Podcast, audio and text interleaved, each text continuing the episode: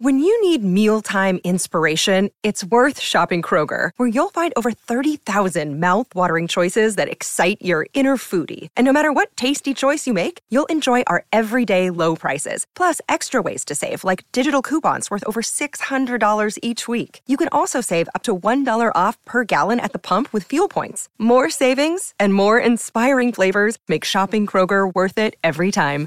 Kroger, fresh for everyone. Fuel restrictions apply.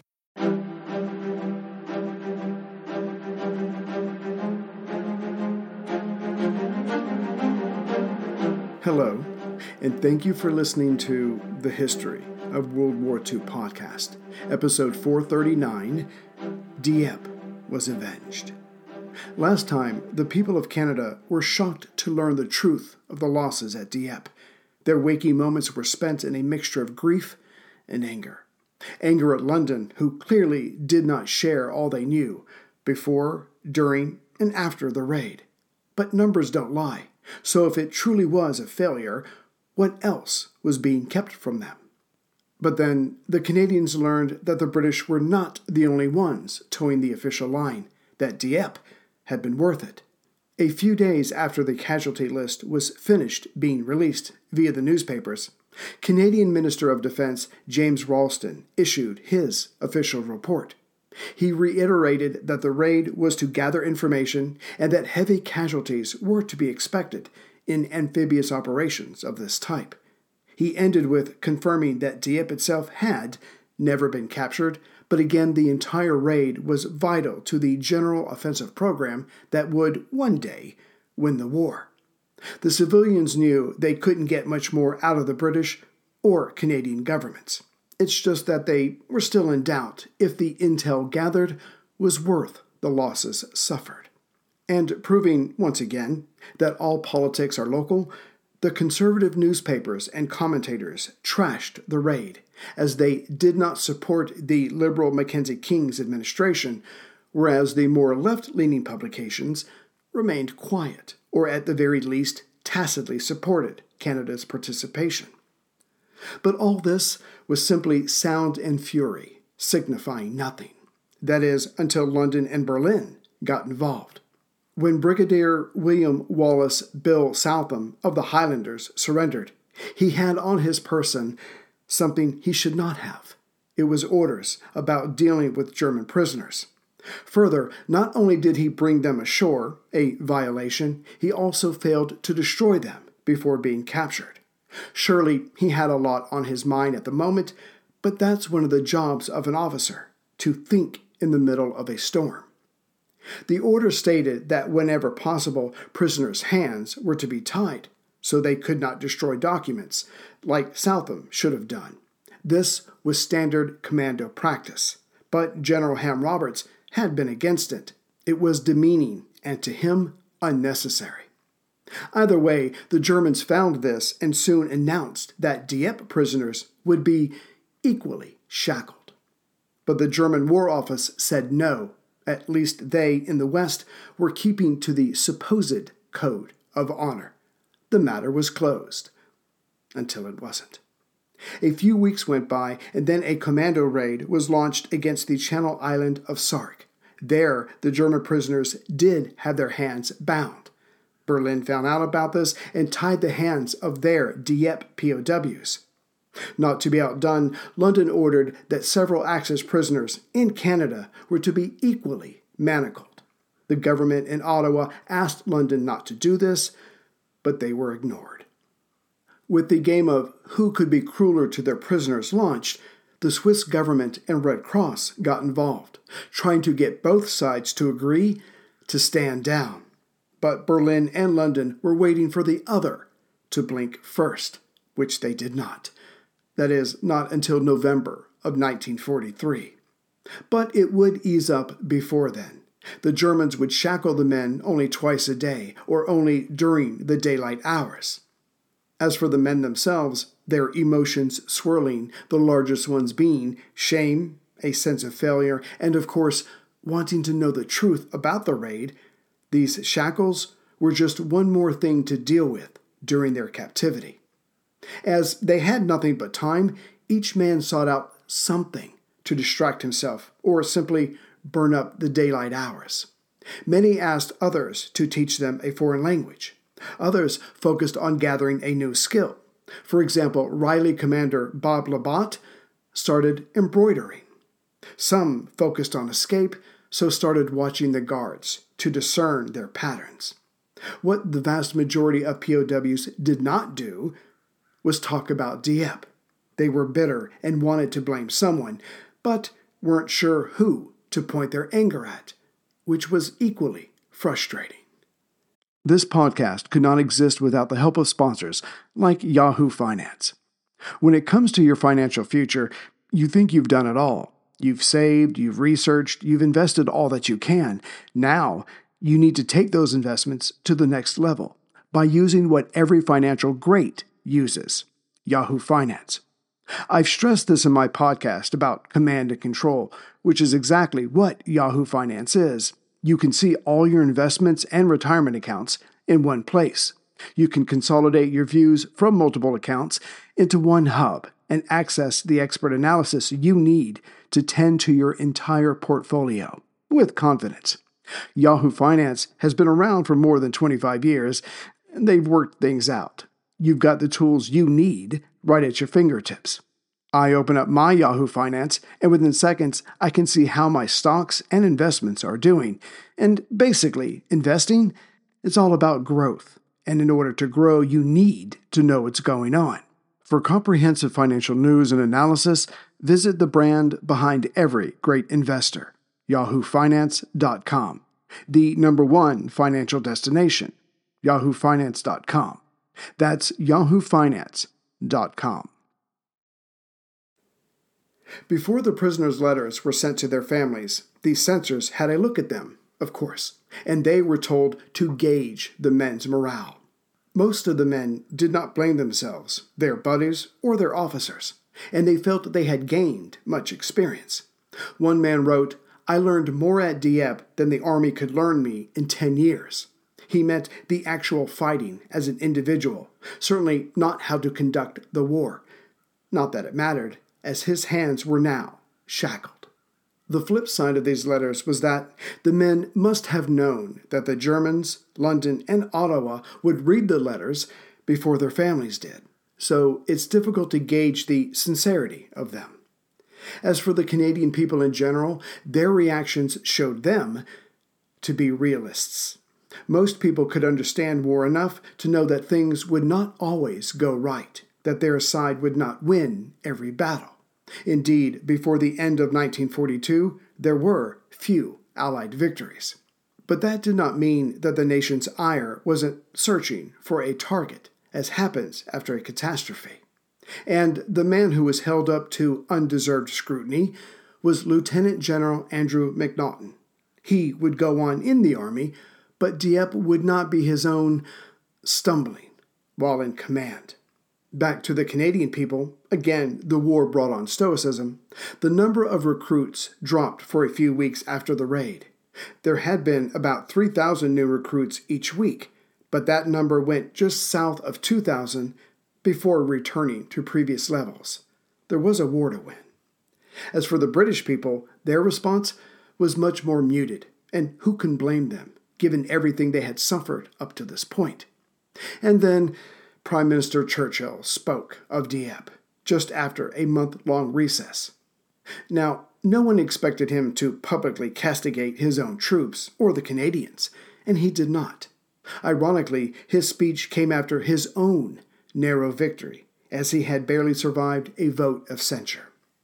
First, the Prime Minister spoke of Operation Pedestal and ended that part of his speech with Malta was successfully relieved and then came Dieppe. But the listener was hopefully paying attention because Churchill would spend less than 300 words on it. He called the operation a most gallant affair and thanked the Canadian troops. Then he thanked the Royal Navy for taking the men in and bringing most of them back. He then used the term reconnaissance in force. This was his attempt at muddying the waters, and thus far he had not so much lied, but like a lie, he unfolded a tale well told. This is common in advertising, which again is not known for telling the complete truth. Then he left his narrow ledge, which was parallel to the truth, by saying Fighter Command had done so well, they wished they could repeat this every week. That remark he left right there and admitted he had given sanction to the raid as it was an indispensable preliminary to full scale operations. Yet that was all he would say on the matter, as he would give no more details, as it was best that the enemy should be left to his own ruminations. With these words still hanging in the air, Labour opposition leader Arthur Greenwood could have roasted the Prime Minister. But he was loyal to the war effort. He accepted the Prime Minister's view as is. But neither man had counted on another Canadian, Lord Beaverbrook, a brilliant, driven man, albeit a loose cannon. He was equal parts helper to Churchill, like when he was the Minister of Aircraft Production, but also a royal pain, like he was being now. As the owner of the largest newspaper circulation in the world, he had built up Lord Mountbatten. Now he tore into him calling the entire affair a scandalous waste of his countrymen's lives. This should have hurt Mountbatten more, but as Beaverbrook was known for saying horrid things about a lot of different people, this dispersed the sting. No, Mountbatten only feared Churchill and the chiefs of staff, and as for the latter, they did not mention Dieppe at all during their next two meetings after the raid. Why? Because they had bigger fish to fry, namely Operation Torch. At the moment, this was set for mid October. Thus, they had to get on with it. But if Mountbatten thought he was out of the woods, he was mistaken, for criticism would come in the form of Chief of the Imperial General Staff, Sir Alan Brooke.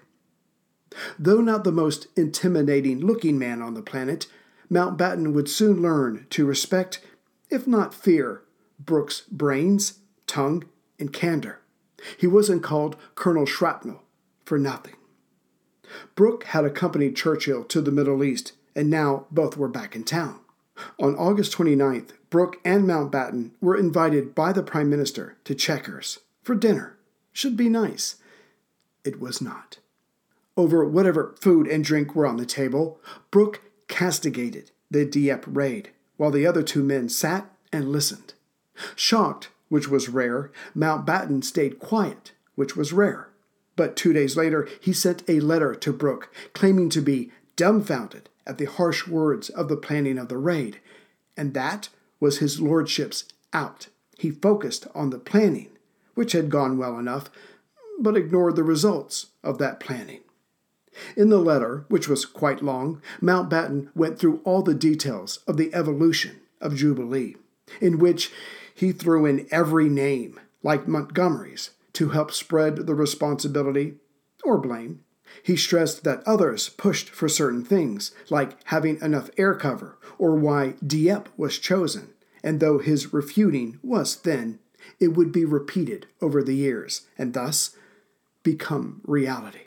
In fact, having been shaken by Brooke, in front of Churchill no less, who had follow up questions, Mountbatten realized he had to get ahead of this thing, so commenced on a combined report on the Dieppe raid, which came out on October 15th.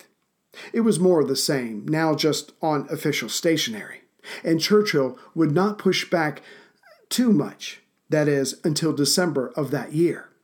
As to why, the Prime Minister may have been thinking of the post war world, or maybe a part of his psyche could not let it go. Either way, near the end of the year, he sent a memo to General Hastings Lionel Ismay, his military advisor. And in that letter were detailed questions, a lot of them, about Dieppe, enough to make Mountbatten as uncomfortable as he was capable of being. One question ended with At first sight, it would appear to a layman very much out of accord with the accepted principles of war to attack the strongly fortified town front. And the old bulldog wanted answers, answers that Ismay was to obtain. Thus, on December 22nd, Ismay wrote to Mountbatten saying, Give me all you've got on Dieppe. However, his forward to the questions was an apology for even asking. Mountbatten, a political animal in a uniform, guessed that Churchill was looking for scapegoats, so he, in his written response, spread the blame far and wide. And thinking of posterity, much was laid at the feet of Bernard Montgomery. Next was General Crerar.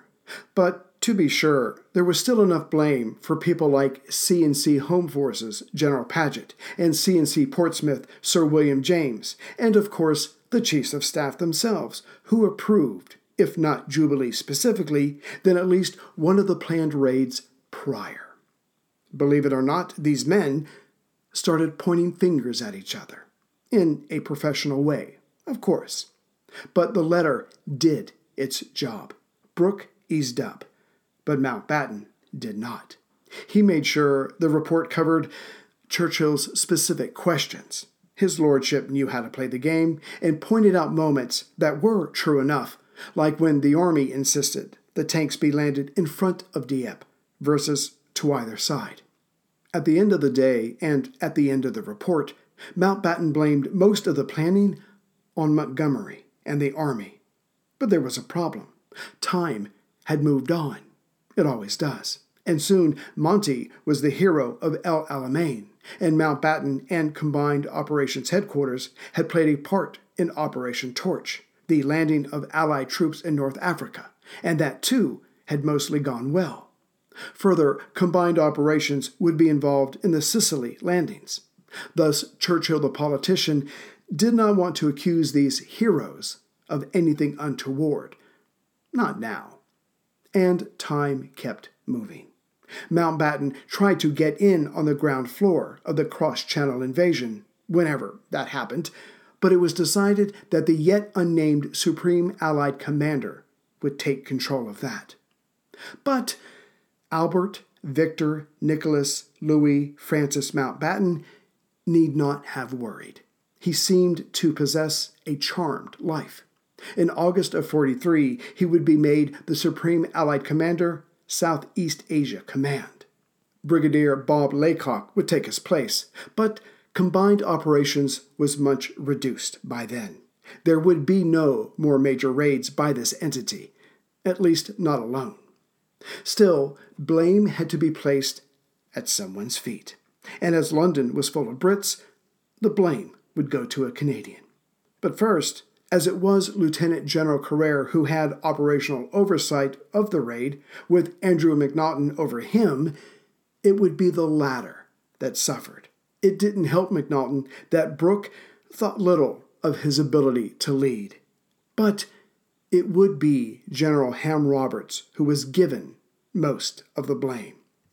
He had been on the scene, so to speak, and did not play the game of getting along, so it was a perfect fit. That it was unfair is hardly germane. In April of 43, Roberts would be relieved of command of the 2nd Division and given a backwater post. Not tolerating such things, he left the Army and his country after the war and went to live on the much more subdued Channel Island of Jersey. As for Mountbatten, fame and fate were not done with him, but as his story continues along with the war, we will get back to him. Ironically, after the war, when Churchill was writing his history, he asked for more information about Dieppe and Mountbatten's part in it. And again, Lord Ismay was to be the go between.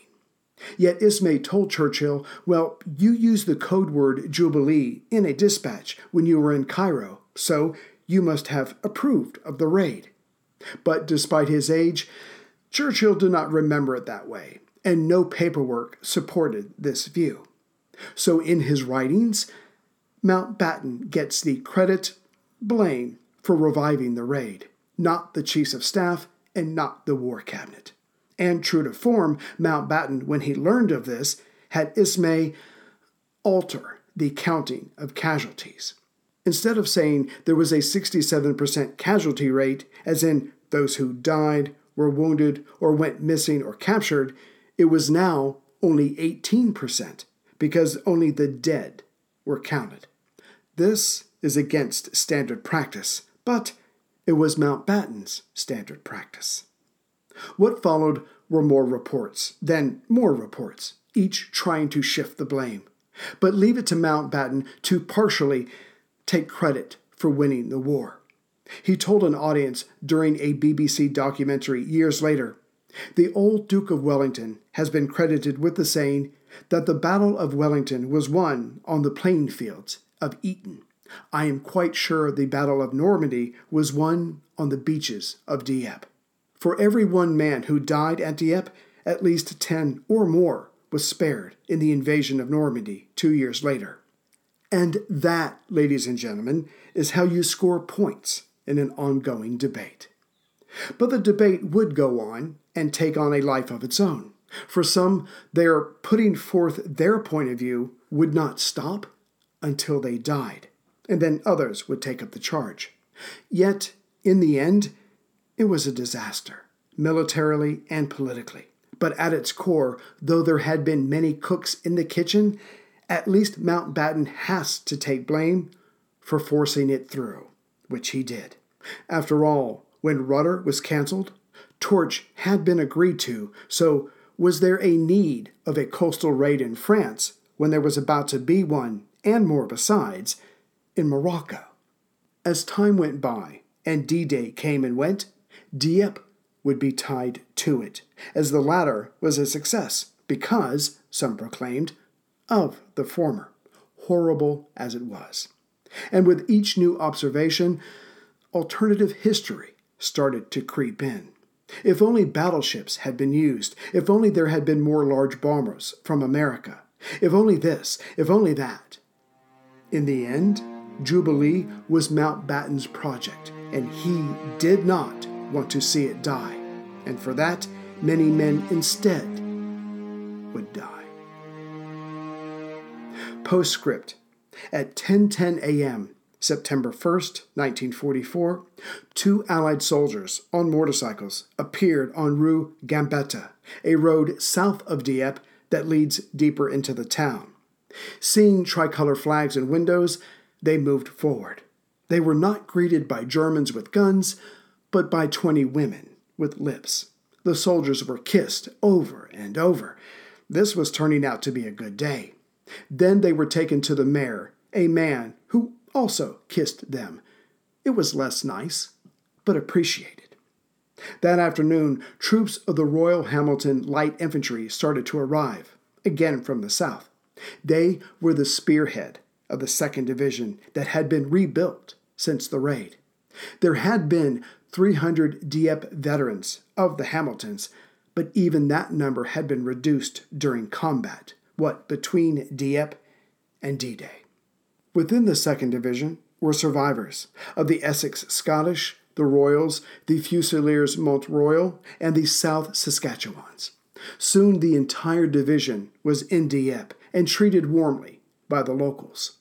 The mayor, resistance leader Pierre Biez, stared at the men in uniform, and he noticed a wide range of emotions on their faces. The recorder of the Rileys' war diary noticed this as well and wrote, one could not help but notice the mixture of strange emotions that night on the faces of the personnel who had visited the town previously. Some were gay, some were lost in reverie, but all enjoyed the real hospitality of the French people. Dieppe was avenged, and this celebration was a fitting close to the agonized scenes of two years ago. And each August of every year, these commandos Canadians and British sailors returned to Dieppe to remember, yet their numbers dwindled as the years went by. Not that the observation and celebrations ended with their demise. The people of Dieppe were a part of this story too, and it was they who gathered the dead and consecrated them and placed them in French soil. They tended the graves and gave these men their time, their thanks, and their love for trying. Greetings, everyone from Central Virginia. So, I just want to say hi to some people who have written to me. Um, you'll probably hear some noise in the background because my dog, Finn, the producer, is here. So, he's unpredictable. Anyways, so as far as members, I'd like to welcome aboard James Powell from Brentwood, Tennessee. Thank you very much, James, for becoming a member and supporting my questionable lifestyle. Uh, as far as donations, there's Gregory D. Cannon from East Mackay, Queensland, Australia. Uh, thank you very much, Gregory. Grega, if I may. Sorry, I apologize for that. Um, there's a certain chap, a gentleman, also from Australia, who bought a Churchill mug for his father. I can't say any more than that because he hasn't gotten it yet, obviously, but I'll thank him officially later. Uh, and then I got an absolutely fantastic, hilarious uh, email from a gentleman, Colt Richardson. Uh, he he commented on my improvement as far as my delivery and other things. Um, which is absolutely right. I was a nervous wreck. When I did my first episode, I literally paid my wife and children to leave the house. I sent them to a movie to record an 11 minute episode. I was so nervous. So, anyways, uh, thank you, Colt, very much for that. And he's also related to James Madison, one of our former presidents, which, and I attended James Madison University, so I feel like a connection to Colt or something like that. Let's not get creepy. Anyway, um, his grandfather, Ambrose, was stationed in Tunisia, uh, and also Colt became a member and donated. So just great guy all around. Colt, Colt's my guy. He uh, had me laughing. He had the audacity to mention that I occasionally mispronounce names. Um, but I forgive him. I've moved on from that. There was some tears but we don't need to focus on that. So, anyways, so we are officially done. And I don't mean to. I, I I'm purposefully being lighthearted because when I ended the episode that you just listened to, it took me like 17 takes. I was crying at the end. Anyway, uh, make of that what you will. But anyway, so I'm just being lighthearted now because I've got to get through the rest of my day, and I can't, cannot have 907. trying to remember how many dead uh, people died that day on the beaches of Dieppe. So anyway, um, so we will now now gearing up for the going back to the Eastern Front, the Ost Front. Uh, I'm doing a lot of reading and looking at my old notes. So I might put out like a standalone episode while I'm doing that, but that is where we're going, and we're going to go deep into Russia, which Hitler did not do. anyway, that was tacky. That don't that was tacky. Anyways, so thank you for listening. And again, this is just me being very emotional after reading that. So I apologize. Uh, as always, take care, everyone.